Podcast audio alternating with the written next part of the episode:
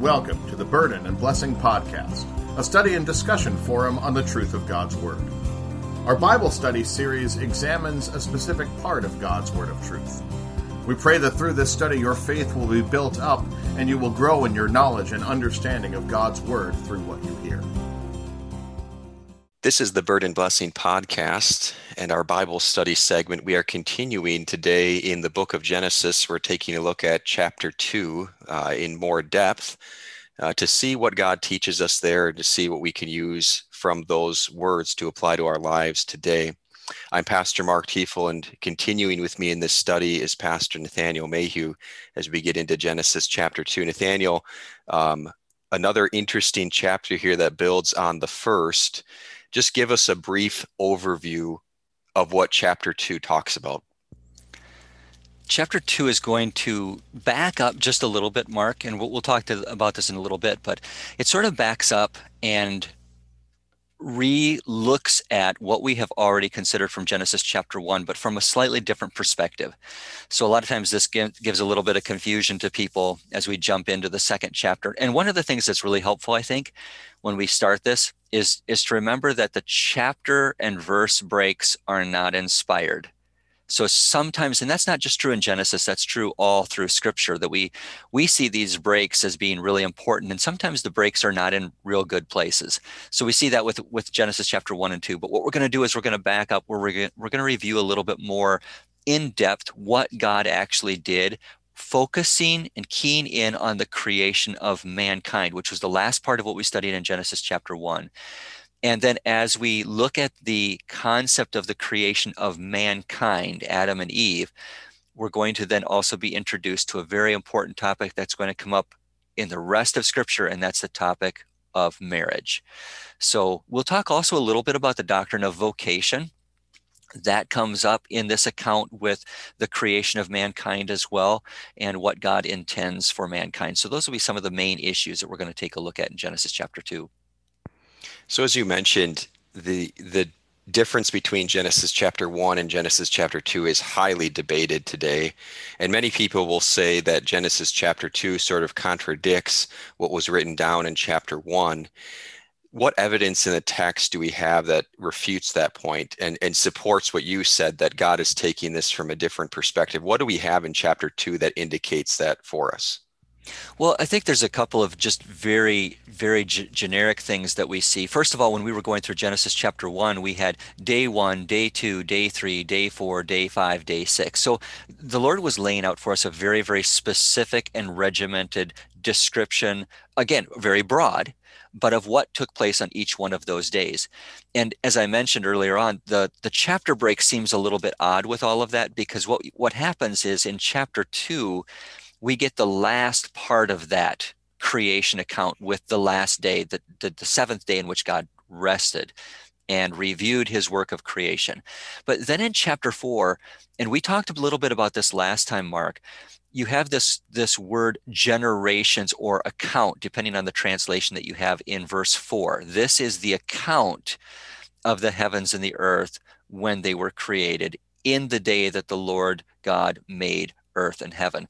So this this verse 4 really there's a transition point in verse 4 that backs us up and, and he's basically telling us we're going to back up and we're going to review this again but from a, a, slightly different perspective. And then as you go on in the rest of the chapter especially verses 4 through 14 you you kind of see a review of what we already covered in chapter 1 with what did god do? Well he planted the things in the field and the animals. So all of those things now come back into into focus, but from a different perspective. Instead of day one, day two, day three, day four, day five, day six, we're learning what those things were there for and how they related to the creation of mankind and what what Adam has to do with all of those things. Adam is going to be tending the garden. He's going to be naming the animals. So we see the, the relationship between those things in the second chapter, as opposed to just seeing what God did on the, the days of creation. Yeah, I kind of look at Genesis chapter 2 in that sense as sort of a flashback of that sixth day of creation. Right. It's not God putting down an eighth day, uh, which contradicts the original sixth day of chapter one, but it's God giving us a different focus and, as you mentioned, a different perspective of that singular day. And we would expect that to be the case if, if mankind is God's most important creation. We would certainly appreciate some extra detail about why that is the case. And we see several things come out in chapter two that shows us specifically why men and women are God's preeminent creation. Before we get to some of those aspects, the big story in chapter two, as far as the narrative goes, centers around the two trees that God created in the garden uh, the tree of life and the tree of the knowledge of good and evil. Just give us a, a bit of a summary. Those, those trees have been mysterious in, in how people understand Genesis chapter 2 um, since the beginning of, of when God recorded this book. But give us a, a summary of that, but also help us understand the bigger question that a lot of people have is why would God design the creation with the potential for fault or sin within it through these trees? Why would God even mess around with that? Can you give us some background on that? Sure. And that is a that is an interesting question. In Genesis chapter 1, we're just told that God created mankind. A very, very, again, generic description. And he does point out, as we talked about in chapter one, that mankind is the crown of his creation and, and why we know that to be true. He was different in the way that he created him, he was in the image of God, he gave him dominion over creation. But now in Genesis chapter two, we see God creating a garden to place the man in. And one of the things we learn about in this garden, first of all, he's going to be in, entrusted with the responsibility of caring for that garden. But within that garden, God creates all kinds of trees. And two of them are pointed to very specifically in chapter 2. We have this in verses 15 and following in chapter 2. The Lord God took the man and put him into the Garden of Eden to cultivate it and keep it. And the Lord God commanded the man, saying, From any tree of the garden you may eat freely, but from the tree of the knowledge of good and evil you shall not eat, for in the day that you eat from it, you shall surely die. Now, we're told about two trees, as you pointed out, where there's the tree of life and the tree of the knowledge of good and evil. And some people make the mistake of saying, well, one tree was good and the other tree was bad. We have to remember wait a second. If we back up to the beginning of the chapter, we find out that God said that everything that he created was good. So there wasn't a problem with the tree itself, but rather there was a problem with the use of that particular tree. So here, here's a here's a uh, very very basic illustration that I like to use, Mark, for describing this. Imagine you're you're coming home when you're oh maybe you know sixth or seventh grade, and there's a note on the door on the back of the house as you you come into the house that says, "Do not eat the cookies." Okay, so you walk in the door and you open up the door, and there on the counter right in front of you is this plate of cookies, and they smell delicious. Well, you've seen the note. It doesn't mean the cookies are bad, right? It just simply means that there's there's a purpose for those cookies and that's that you're not intended for them. So I, I think that's one of the things that we have to remember with the tree of the knowledge of good and evil, that there was nothing wrong with the tree of the knowledge of good and evil. It was simply God telling Adam and Eve for a very specific reason they were not to eat of it. Now, you might have at the bottom of that note, you can eat anything else in the kitchen and there's maybe another batch of, of brownies or something else all of these other things you can eat you just can't have this one plate of cookies. And so the question is why would god do that sort of thing? And the main reason for us to to to reflect on that is that god was giving adam and eve the opportunity to demonstrate their love for him as a response to everything that God had given to them. I mean, you look at all of these things in the kitchen, any one of them you can eat. It doesn't mean that, that your, your mom hates you because she said you can't eat of this you know plate of cookies. It was just an opportunity for you then to show your love and obedience to your your mother by not eating those one things. Maybe she has them you know intended for something else.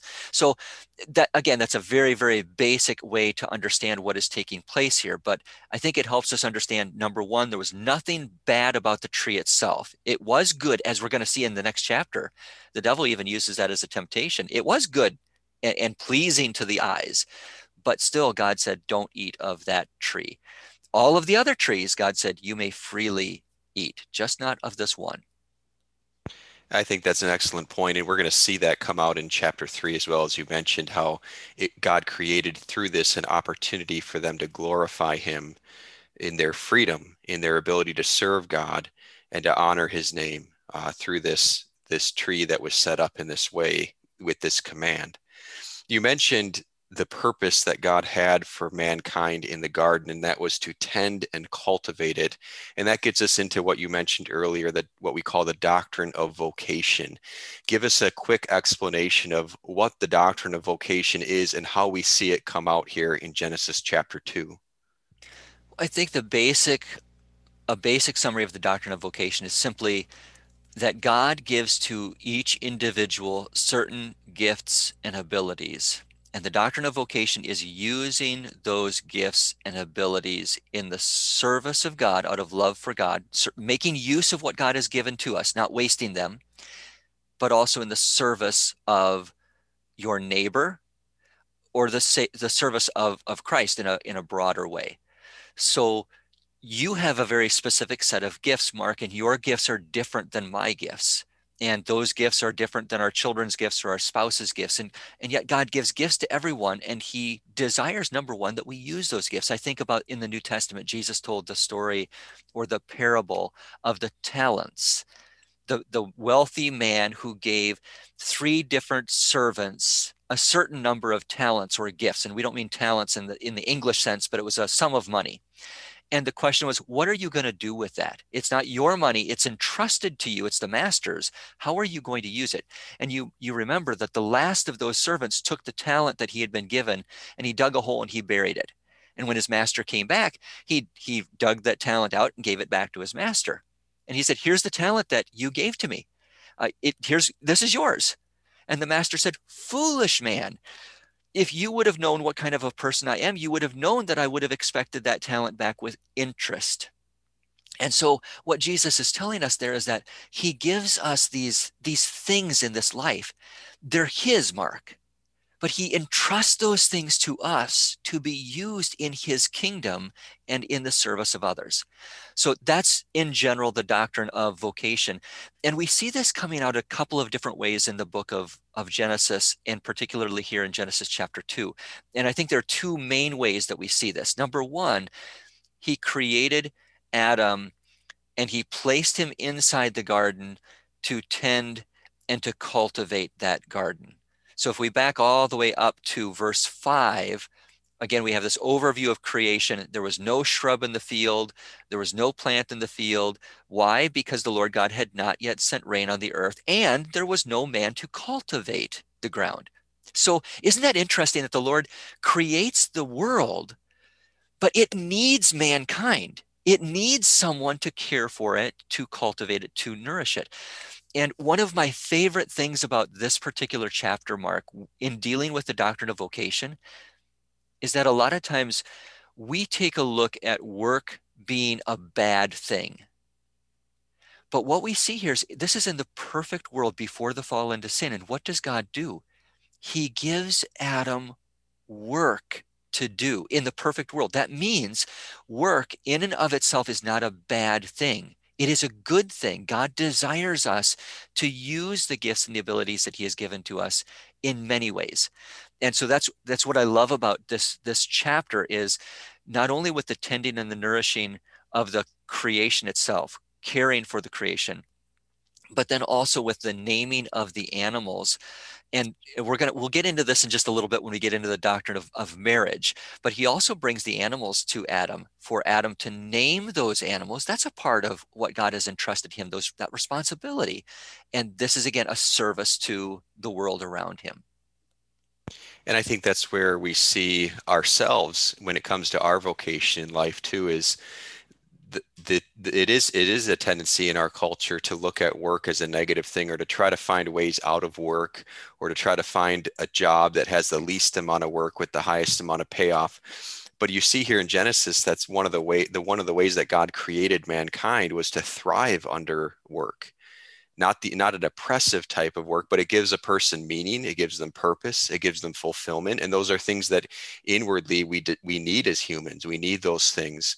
And so you see here god already in the beginning in genesis providing a way for mankind to find fulfillment in that and to have a better life experience in that way, we might say, but also then as an avenue of helping others to use our work and our time and our talents, as you mentioned, in service of others and, and to the glory of God. And so, yeah, the, we bring in the doctrine of vocation because it's not often thought about in general throughout the Bible, but especially here in Genesis, it's not often considered, but how important that continues to be in our daily lives. Another doctrine that comes out here, perhaps the more predominant one in Genesis chapter 2 is the doctrine of marriage, where you see at the end of the chapter God creating woman, creating Eve for Adam. Now, the word marriage does not come up here in Genesis chapter 2. Explain for us why we see this as the institution of marriage by God.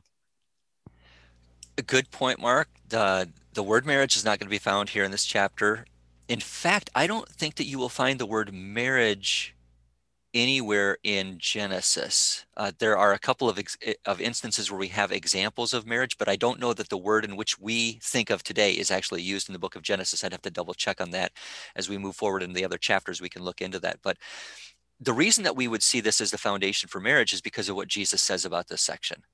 So if we move to the New Testament, when Jesus was questioned about marriage during his ministry, he referenced these verses very, very specifically. And, and he says, This is the foundation for marriage. So Jesus understood this as being marriage, and he was the one who was there. Uh, he was the word who was instituting marriage from the very beginning. So he will actually quote, for example, just that one example, you might have this cross reference in your Bibles, but if you look at Matthew chapter 19, we have this account where the Pharisees come to Jesus, and we're told in the opening section here that they were coming to Jesus in order to trick him or to test him, is what the, the Greek word is. And they ask this question. They're trying to put Jesus in a difficult spot, and they're asking him particularly a question about divorce. Their question is Is it lawful for a man to divorce his wife for just any reason? So there's the question and they're again trying to trying to get him in trouble. Here's how jesus responds. This is in verse 4 of chapter 19 have you not read that he who made them at the beginning and then there's quotation marks there made them male and female referring to chapter 1 and said for this reason, a man shall leave his father and mother and shall be joined to his wife, and the two shall become one flesh. Now, if you look at Genesis chapter 2, that is a quotation of the words of Moses recorded in verse 24. Right after the Lord has created Eve, brought her to Adam, Adam then reflects on what this what has taken place here. He says, This is now bone of my bones and flesh of my flesh. She shall be called woman because she was taken out of man and then quotes that last verse there for this cause a man shall leave his father and mother and shall be joined to his wife and the two shall become one flesh. Now there is a little debate in the hebrew. It's a little bit hard to tell is verse 24 a quotation of what adam says and, and a continuation of that first part, or is it a summary written by Moses? And in the end, it really doesn't make any difference whether it's a quotation of Adam or not, because Jesus tells us that is the foundation for the institution of marriage. And so Jesus says that is true. And, and so a very, very important part of this, and throughout Jesus's ministry, whenever marriage issues come up in his ministry, he comes back to Genesis chapter 2 as the foundation for his under, uh, his his teaching on marriage because he was the one who gave marriage from the very beginning. Now, what are some of the direct applications that we can take for our lives from Genesis chapter 2 when it comes to marriage? We we see you mentioned the narrative where God gives marriage to Adam and Eve, and then how Jesus uses that in, in the Bible to help us understand finer points about marriage. But just from Genesis chapter 2, with the way God describes marriage here, give us some of the points that come out of that that can really be applied directly to our lives in how we understand it today. Okay, uh, first of all, let's go back to verse 18. And this is the whole reason for, and remember how I mentioned earlier on that the animals would play a role in all of this? This is a really neat thing in, in what we see here. Verse 18 says, The Lord God said, It is not good for the man to be alone. Now, this is interesting, Mark, because if we back up to the beginning of the chapter, we heard that everything that God created was good. So, this is one of those reasons that we know that we're backing up into day six. God created Adam to begin with. And then we're told immediately in chapter one, he created Eve at the same time. But here now, chapter two is giving us a little bit more detail as to how God did this. He creates Adam, he's formed Adam. That's in chapter 2, verses 7 and 8. And what does he do? He says, It's not good that he should be alone. I will make him a helper. And there's a lot of different translations for this word in the Hebrew comparable to him, suitable for him, etc. Here's one of those very important teachings about marriage in this verse man and woman are they're comparable we get these ideas in and I'll tell you what, Christianity is blamed for this a lot of times, but they will say that Christianity says that uh, there is this, that men are better than women. And that is not at all what the Christian doctrine is on marriage. The Lord says from the very beginning that man and woman are, they're comparable, they're suitable for one another, they're equals in the eyes of God. Do they have different roles and responsibilities? Yes. But in God's eyes, they are both equal just with different responsibilities as they carry those things out in life. So that would be the first of the things. And the way that the Lord brings Adam to realize this is by bringing the animals by, and he names the animals. And as he's naming the animals, he sees that each animal has a pair. And he sees when he comes to the end of all of the naming of the animals, he realizes, hey, there's something that's missing for me. Where's my pair? And so you see that in in all of these things. Look at verse 20 the man gave names to all the cattle, to all the birds of the sky, to every beast of the field. But for Adam, there was not found a helper suitable for him. And so the Lord God caused a sleep to fall on Adam. So, a very, very unique thing in the way that the Lord causes Adam to realize that there was something missing in his life. And it was a it was a companion, it was a spouse. So that would be the first thing. There's a couple of others, but I'll give you a break to cut in here if there's any other thoughts that you want to bring in. Well, I've always built on that point about Adam and Eve, the the helper suitable, as God calls it, that in order for that to work, man and woman have to be different. That's that's what makes them stronger. I, I always describe to people like Legos. When you, you have Legos that stick together because they're different, the top of the Lego is different than the bottom of the Lego, and it makes them stronger. If they were just flat plastic blocks, you could stack them, but they wouldn't connect. And so that's what we have to also understand too is that there's equality in God's eyes between man and woman. They're both made in his image. The Bible goes on to say that they're both redeemed children of God, but they are given different roles in marriage and they are different in a biological sense, in, a, in an emotional sense, um, in a way that God created them.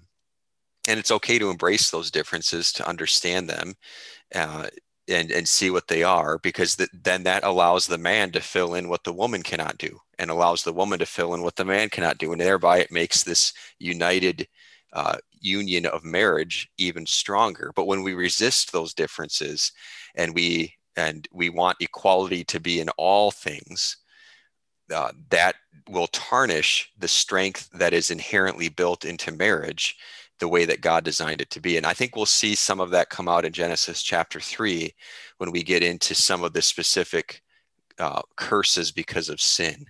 Uh, but I do think that that's certainly a very valid point about that we see God designing marriage right there. He's designing it because there was something lacking. There was something more that that the that Eve could fill in for Adam that he didn't have before she was around. And and the Lord provided that for him. But if Adam could have done that himself, there would have been no point. So the differences highlighted the strength that they would have. Take us into the, the second point you were thinking about an application we see about marriage in this section. Well, there's a couple of other things I think that we could develop from this. Some of this, again, goes back to the New Testament. Uh, if you go to there's a neat Hebrew aspect here that comes out, Mark. I'll just touch on it for a second. But and this this goes back to the point that we've been talking about. In verse 23, we have Adam saying, The man said, This is now bone of my bones and flesh of my flesh. She shall be called woman because she was taken out of man. In the Hebrew, these words, it's it's a it's a play on words. And it like it comes out in English, they're related. You can see one inside the other, ish and isha. So you see the same thing where these there's there's a, a similarity. They are the same kind, but as you pointed out, with different different gifts and different abilities that fit into the plan that God has for man and woman, especially in the marriage relationship. Uh, so that that reinforces that as well. Another thing that reinforces it is the way in which God created Eve. When He put Adam to sleep, He takes from his rib. Now, that's an interesting thing he doesn't he doesn't choose from his head or he doesn't choose from his foot you know which might symbolize either headship in the sense of domineering and control but uh, from the side demonstrating this equality once again between the man and the woman. And so, again, while we have different roles and responsibilities for a purpose, different gifts that God has given, there's throughout this section, we see the equality between Adam and Eve so yes, differences, and that's kind of a hard thing for us to, to wrestle with. They're different and yet they're equal. And what what you were saying is that what, what happens in our in our time is that we want to have we want to have equality be different. We want everything to be the same. And that's not the way that God has designed it. And when we try to mess with what God has designed, we end up with big problems. So instead of of uh, being thankful for the differences in the ways that God has, the differences that God has created men and women to be, and embracing those differences, but realizing that there's equality. You know, we want to remove those differences, and and we have a lot of hardship as a result.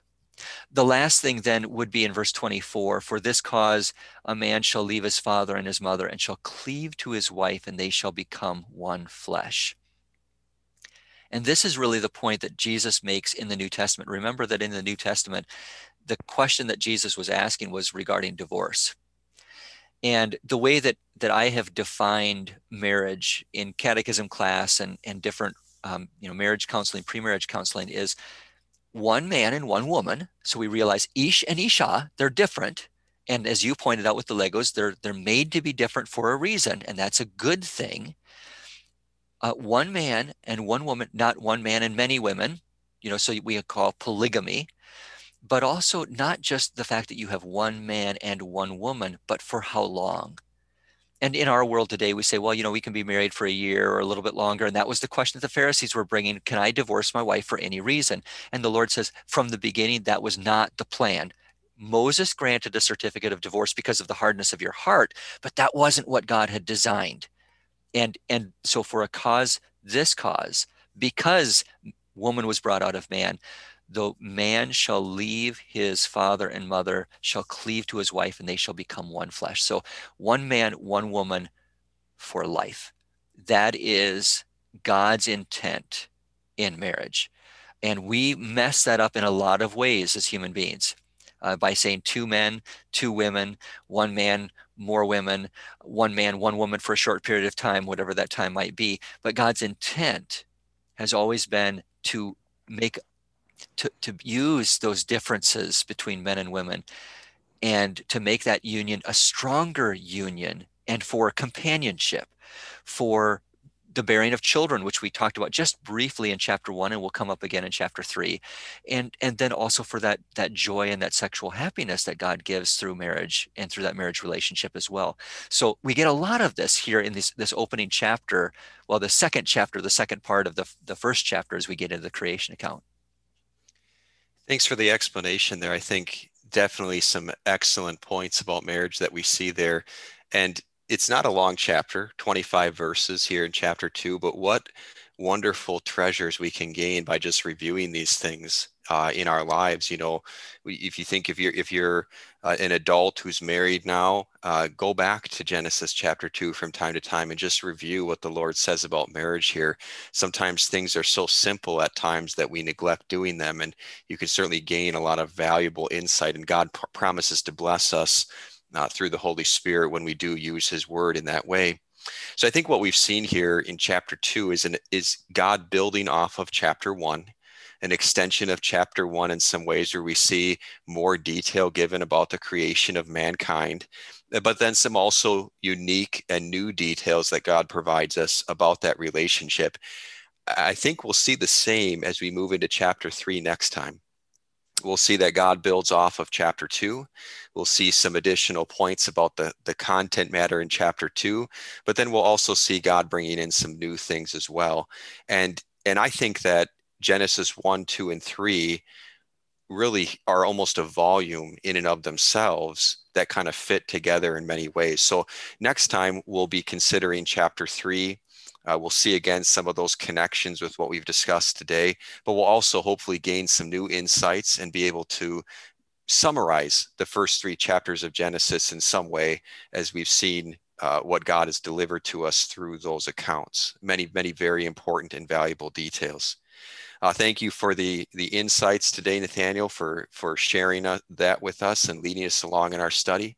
Thank you to our listeners for continuing to follow this study as we trace our way through the book of Genesis. Be sure to stay tuned for our next podcast, which will be on chapter three and continue to check in at Burden and Blessing on our podcast to see what we offer on a weekly basis. We have uh, podcasts of, of a great variety, and, and hopefully they're helpful and valuable to your faith. So thank you for listening today, and be sure to join us again next time. We hope that you will join us again next week for another episode of Burden and Blessing podcast as we continue to take every thought captive to the obedience of Christ. Until next time, take confidence in your Savior's promise that He will always be with you, even to the end of the world.